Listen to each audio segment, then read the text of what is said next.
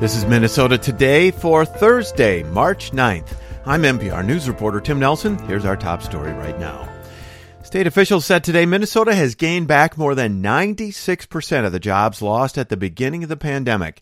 The state released January's economic numbers and long term data, which give a better look at the recovery since the beginning of the pandemic. Angela Nguyen is the Director of Labor Market Information for the Department of Employment and Economic Development. So compared to January 2020, three years ago, uh, pre-pandemic unemployment was 3.8%. Um, our January 2023 unemployment rate is almost one whole percentage point lower, um, indicating that we are still looking at a tighter labor market than uh, pre-pandemic.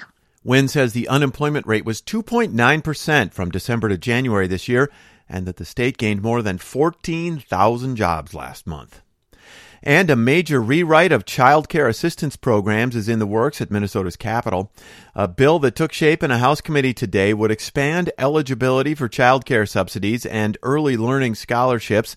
For care providers, it would boost reimbursement rates, reduce paperwork, and improve technology.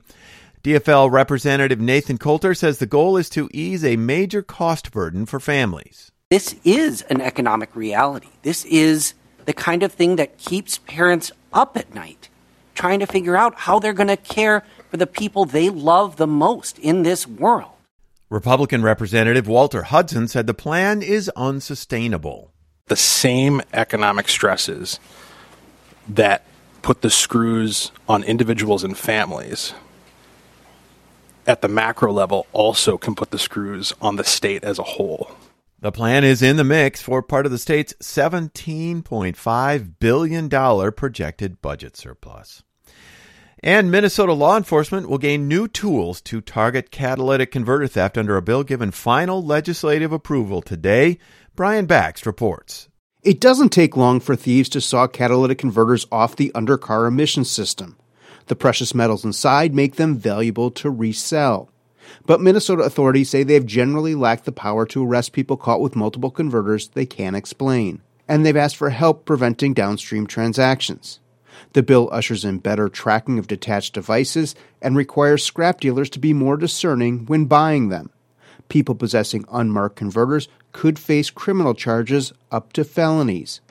Vehicle owners stuck with repair bills would be entitled to restitution for out of pocket costs following a conviction. Once the bill is signed by a supportive Governor Tim Walz, it would take effect in August. That's MPR News political reporter Brian Bakst at the Capitol. And here's what else we're watching. A guard was injured in an assault this morning at the Stillwater prison. The attack was the third incident this week at a Minnesota correctional facility.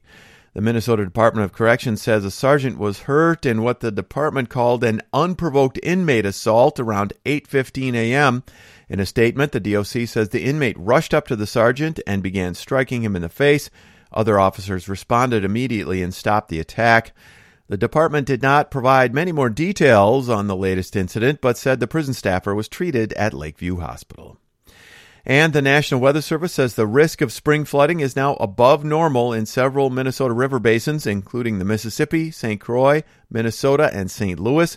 Recent rain and snowfall has added to an already substantial snowpack across much of the state.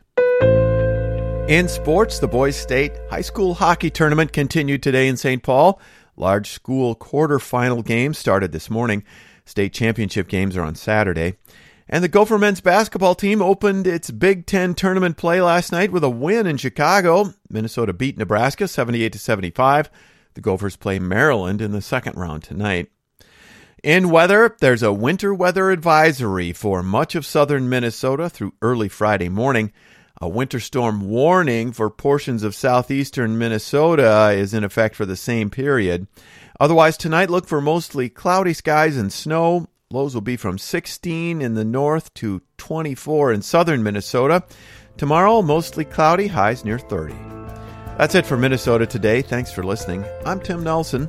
Cathy Wurzer will be back in the morning with an update. Until then, stay healthy and stay safe.